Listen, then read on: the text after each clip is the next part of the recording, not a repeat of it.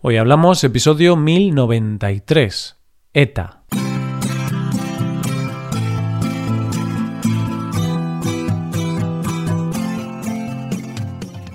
Bienvenido a Hoy Hablamos, el podcast para aprender español cada día. Puedes mejorar tu nivel de español usando nuestros contenidos premium, como la transcripción, explicaciones, ejercicios y también el episodio extra semanal. Puedes hacerte suscriptor premium en hoy hablamos punto com. Hola, oyente, ¿qué tal? ¿Cómo estás? Se suele decir que quien olvida su historia está condenado a repetirla. Y en España hay una parte de nuestra historia que no nos podemos permitir que se olvide porque sería terrible que volviera a repetirse. Una historia marcada por una banda terrorista que sumió en el terror, en el dolor y en el miedo a todo un país demasiados años, y de la que vamos a hablar hoy. Más que nada para tener presente lo que jamás debería volver a repetirse. Hoy hablamos de ETA.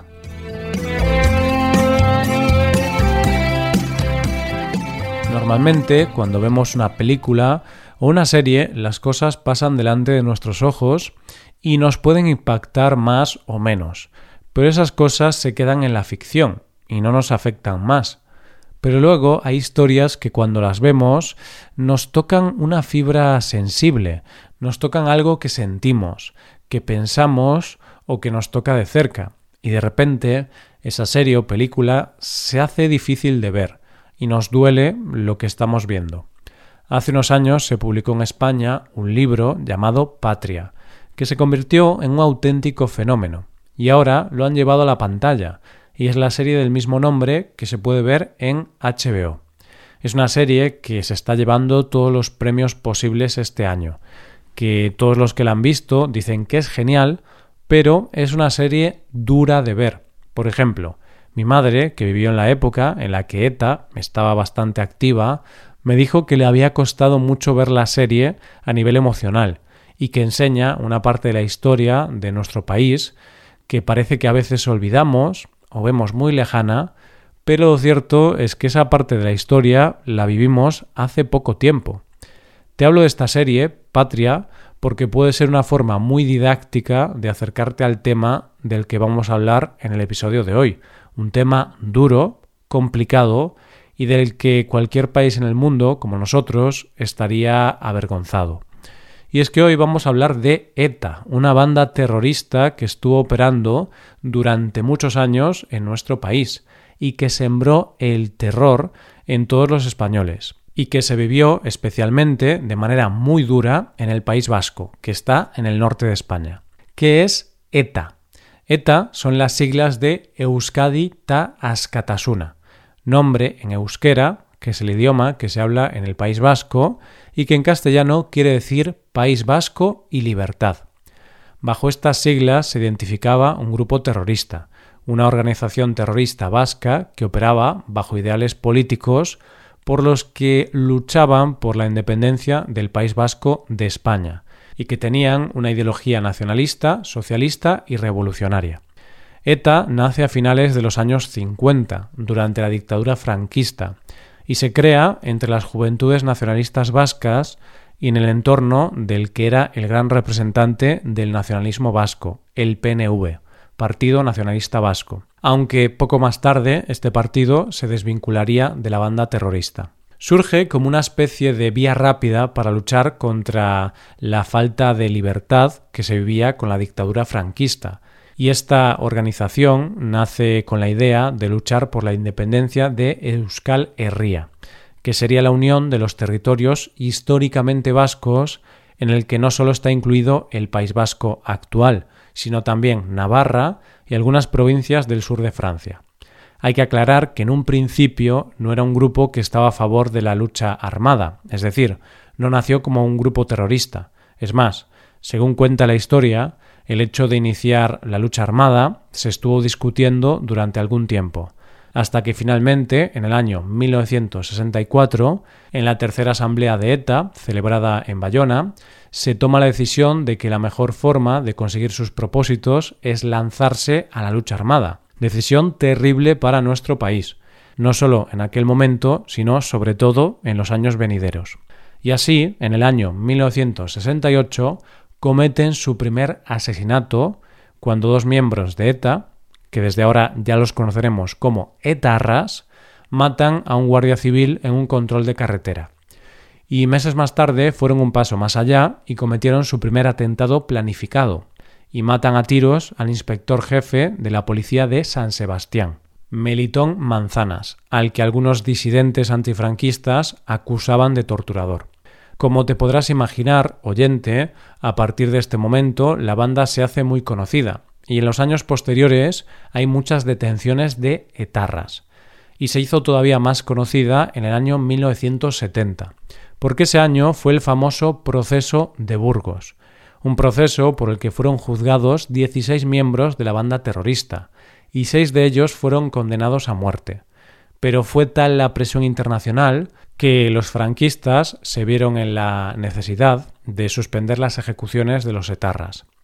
Y llegó el año mil novecientos setenta y tres, año en el que la banda terrorista dio uno de sus grandes golpes de efecto, porque hizo un atentado que no fue un atentado cualquiera, ya que en ese atentado le puso una bomba al coche del almirante Luis Carrero Blanco.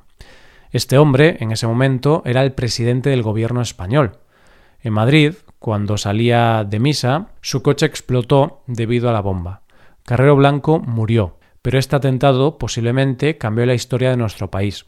Hay que tener en cuenta que Carrero Blanco era presidente del gobierno español cuando todavía teníamos la dictadura de Franco. Es decir, Franco realmente seguía siendo el dictador, pero Carrero Blanco era su mano derecha.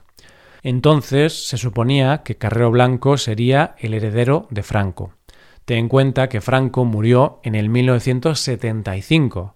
Por tanto, cuando Carrero Blanco murió, Franco ya era muy mayor y tenían que buscar a alguien en quien delegar la continuidad del régimen. Pero es que además, al estar Franco tan mayor, la oposición que actuaba de manera clandestina estaba buscando fórmulas para poder instaurar la democracia y eliminar la dictadura. Y entonces llega ETA y lo cambia todo. Y consiguió dos cosas muy importantes. Por un lado, encontró las simpatías de la izquierda más radical, porque habían eliminado al enemigo, y además dejó claro su poder.